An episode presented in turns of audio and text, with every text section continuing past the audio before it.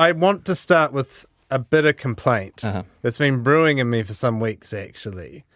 It's just gotten worse and worse. Two weeks ago, Sky News' Wellington correspondent Jack Nyhoff tweeted the following video promo for an upcoming story.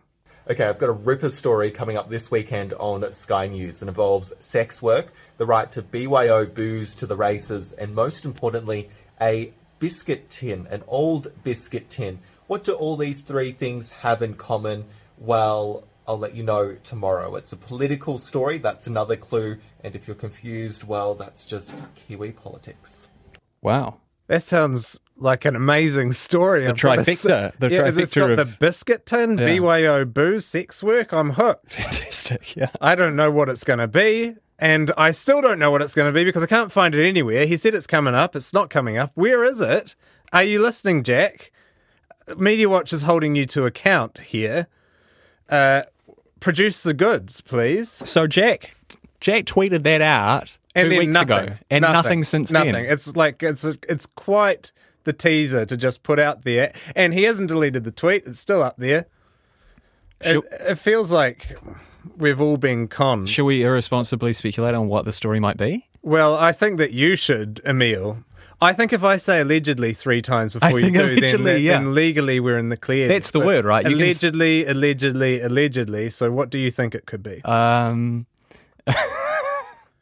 nah, let's not go there. Even okay, in not the biscuit tin. think. No. BYO booze. Yeah. Someone snuck some booze in the members' bill biscuit tin to the races. That hasn't included sex work. but No. I feel very dicey. Yeah, that does feel Yeah. like dicey territory. All right, Okay. let's talk proper media stuff then.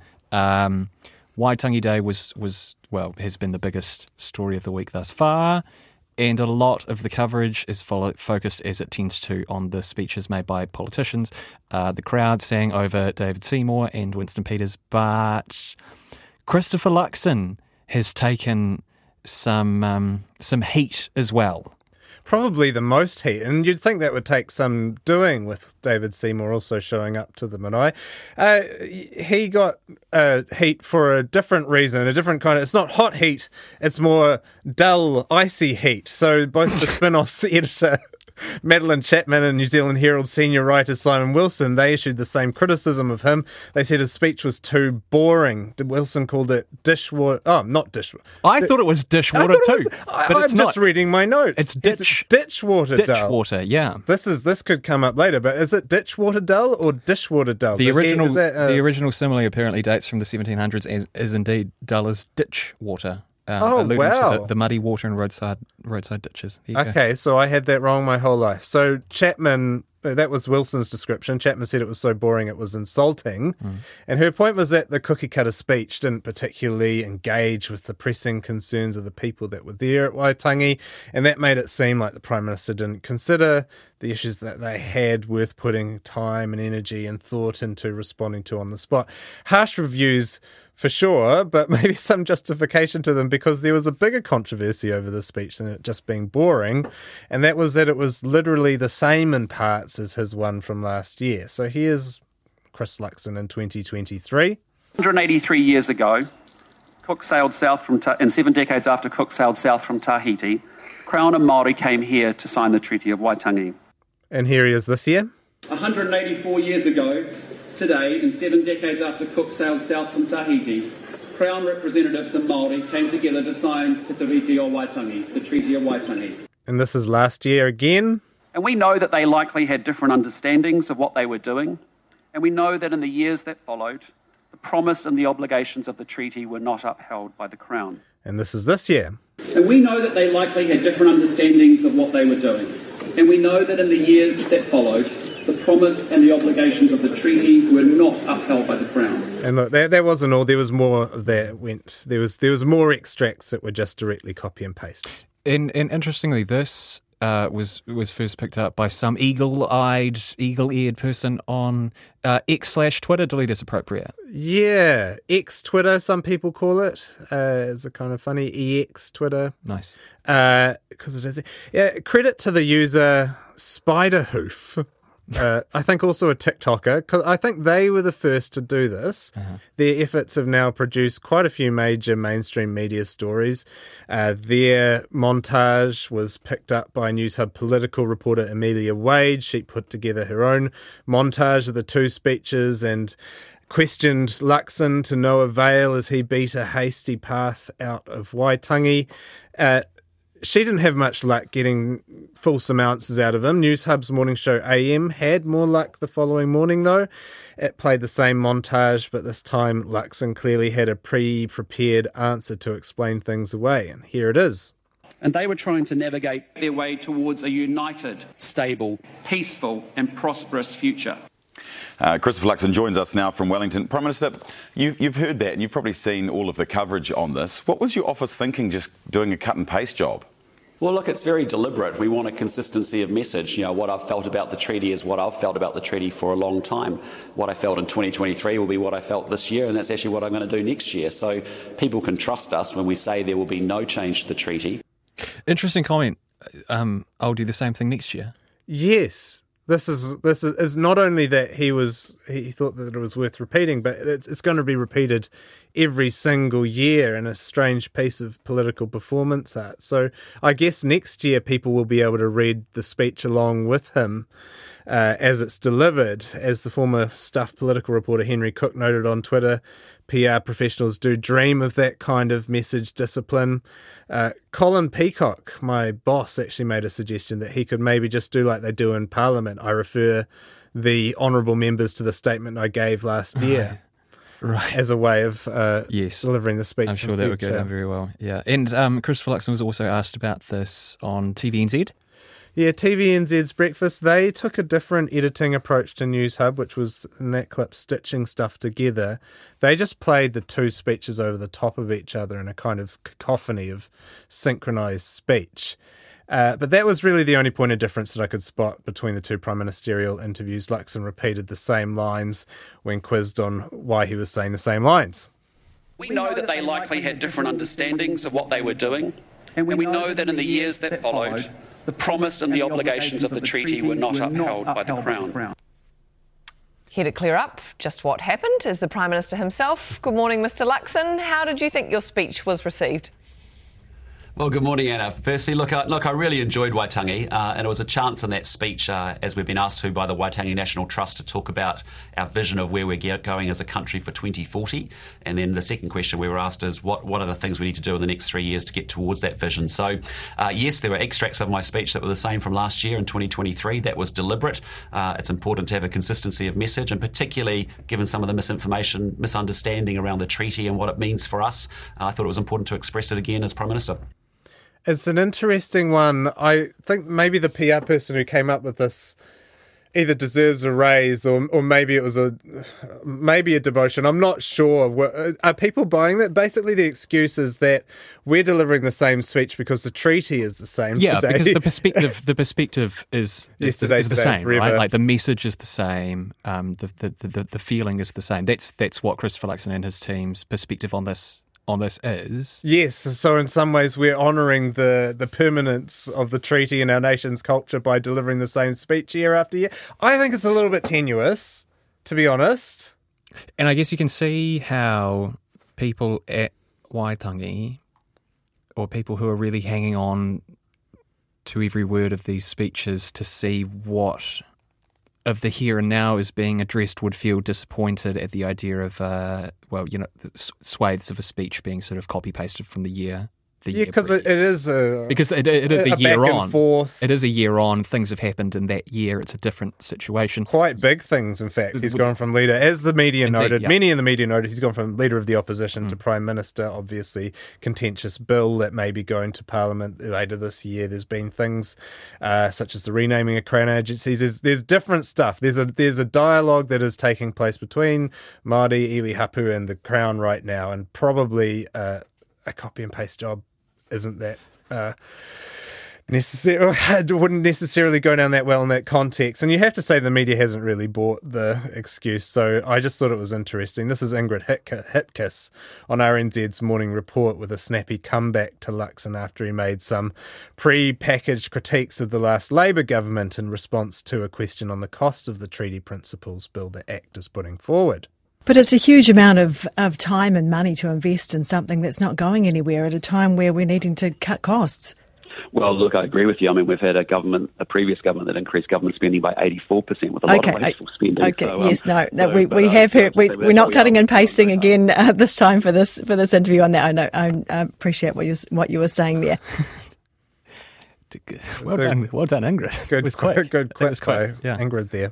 I mean, the thing that I find a, a bit um, confusing about this is that, you know, the prime minister, it- you wouldn't think would be writing all of his speeches word for word. There would be a team of people who those speeches would go in front of, and and surely The Prime Minister's office is quite well staffed, Yeah. as I understand it. I mean, people people will be writing these speeches and proofreading these speeches. This is this is clearly a deliberate tactic, and yet you can, as I mentioned earlier, you know, you can certainly see how this would needlessly inflame people. I don't know. What do you what do you think?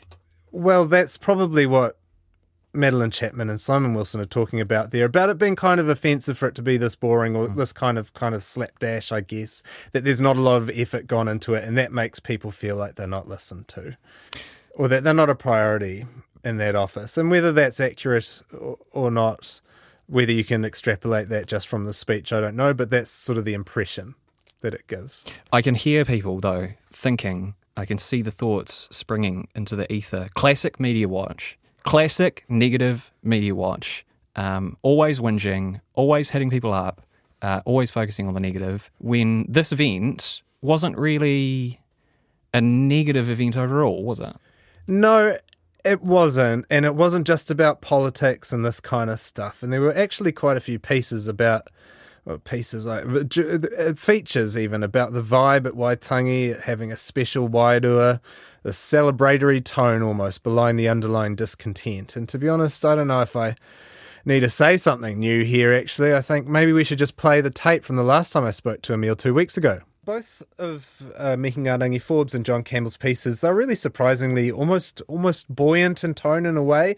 The, both writers obviously inspired by this event, uh, by what Forbes describes as it's the wairua that, that was present that drew people to it, or what Campbell calls through the words of Tama Iti as its vibes. So yeah, Ma, uh, Mihi Ngarangi Forbes, she says, the Māori culture is so alive it is exciting, and no wonder why, when there is a threat to the Māori way of life and being, Māori take affirmative action. So basically, it's a re- it's a, it's an expression of joy and reaction to discontent. Now, that was me actually talking about the hui at Turangawaewae Marae two weeks ago, but actually repeating my earlier words is a deliberate choice meant to display the consistency of messaging at Media Watch. It's Very actually quite good. respectful. Very good. Yeah. okay. All right. It is true, though. Um, some of these same themes and assessments have cropped up uh, in the coverage of uh, the Turangawaewae and, and yesterday's Waitangi celebrations. Yeah, actually, some of the same themes as you could hear in that clip, but that doesn't mean that I should necessarily just be repeating the same stuff I said two weeks ago. I mean, John Campbell did write a piece about the hui and Ngaruawahia, elaborating on what he called the peace and joy at that event. He wrote another about Waitangi, about the excitement and unity on display at the commemorations. Among the people he spoke to was the Māori warden, uh, Marianne Vott. She's been attending Waitangi for the better part of 40 years. She effused about this year's event, saying it was beautiful and really different to previous years. And she did also talk to, yes, that other person from that clip, Mihi Ngarangi Forbes and Julian Wilcox in RNZ's live coverage. Here she is. Tell us, what's Waitangi been like for you this year, 184th commemorations? A lot of this is- people. to me, this has been the best. Wow. It's been the best. Why do you say that? I don't know. The Wairua, I suppose, it's just totally different.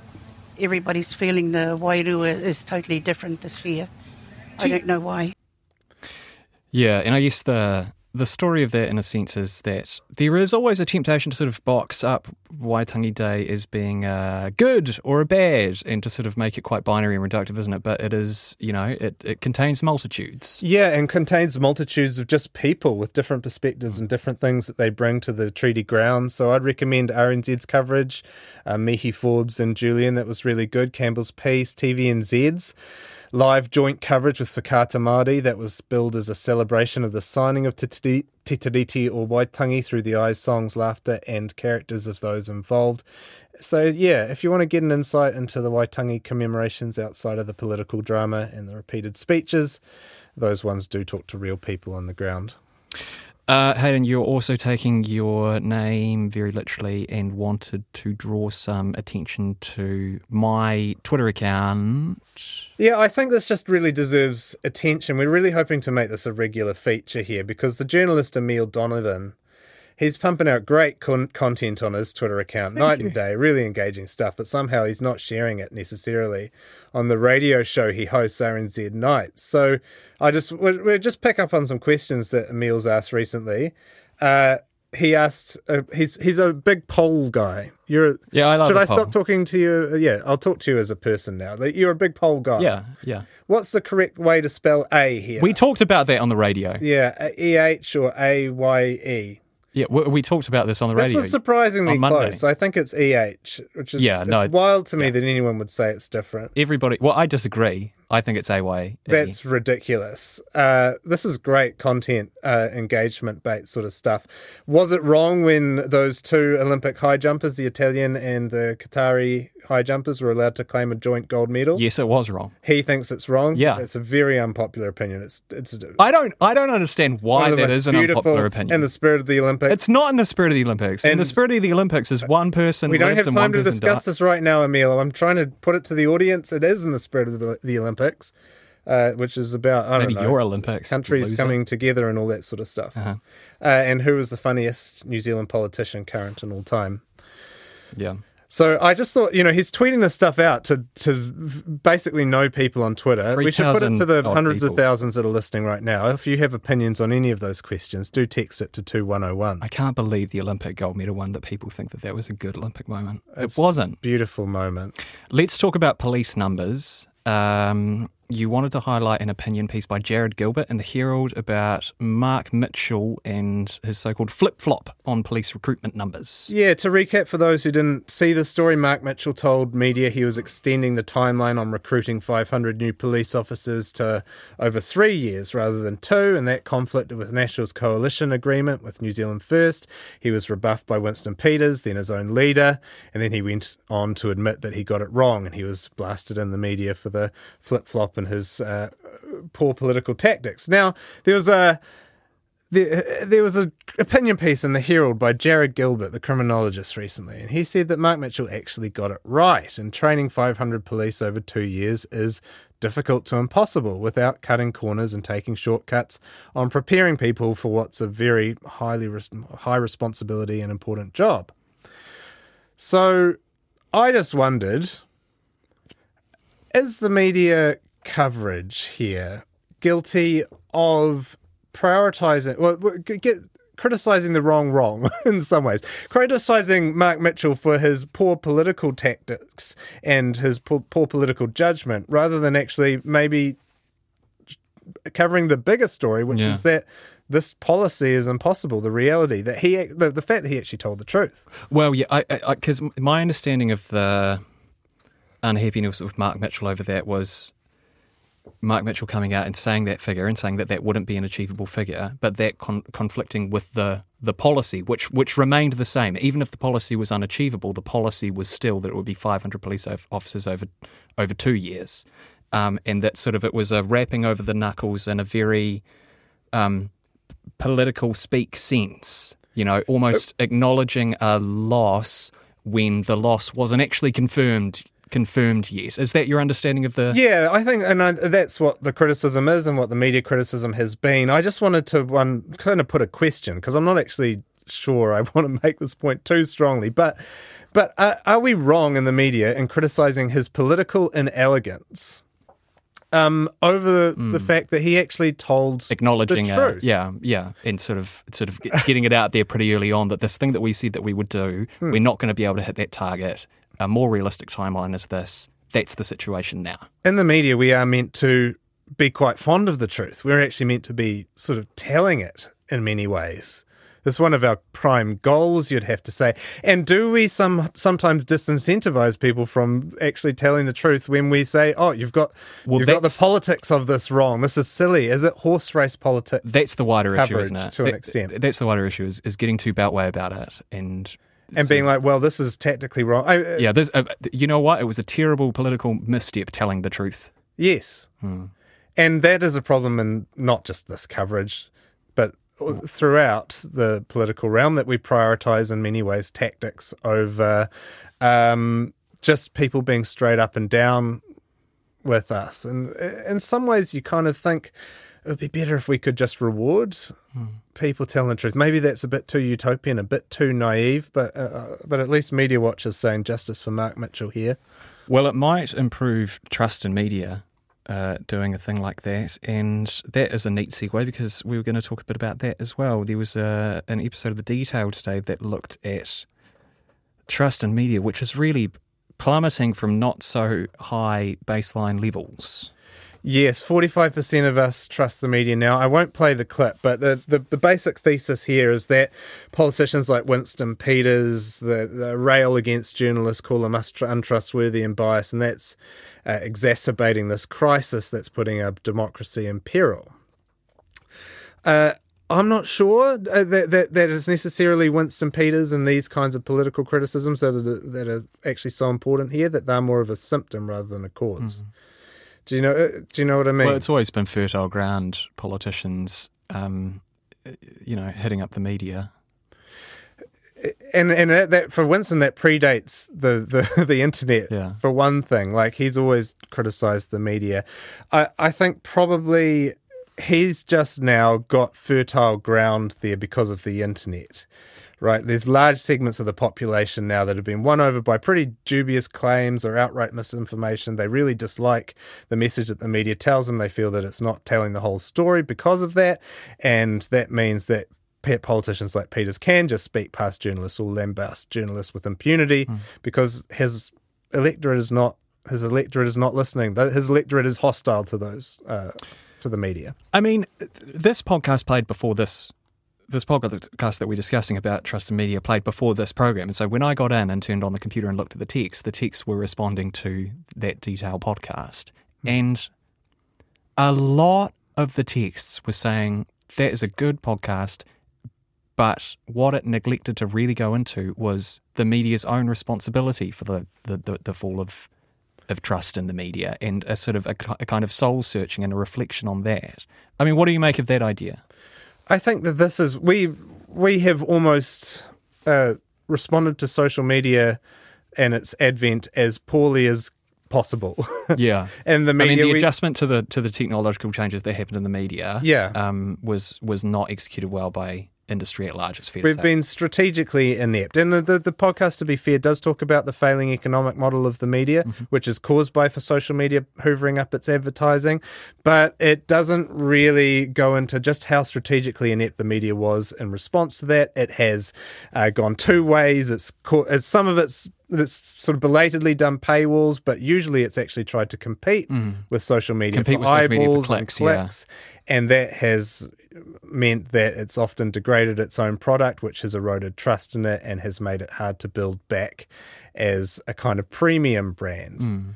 uh, which is the sort of the selling proposition these days for the most part. And it's a tricky thing to bring back, isn't it? Because I mean, we've got about a minute left, but you know, what's the old the old adage of something along the lines of "it takes a lifetime to build up trust and a second to lose it." Yes, exactly. And maybe when we were looking at the numbers and watching those clicks come in and just desperately trying to keep our heads above waters, trying to compete between the Herald and stuff for the most page views, we weren't thinking about those long term implications, the declining trust that we were causing in our media. And maybe some of that's unavoidable. Maybe social media, in many ways, is just going to uh, give people ready access to dubious information and serve it up to them in an algorithm. And there's nothing we could do about that. But we haven't helped ourselves that much either. Yes, I guess when checks and balances are your main point of difference in editorial standards, you really want to lean into that Yes. as opposed to going down the other route. to speak in advertising speak, we didn't we didn't necessarily bang home about our point of difference all that well.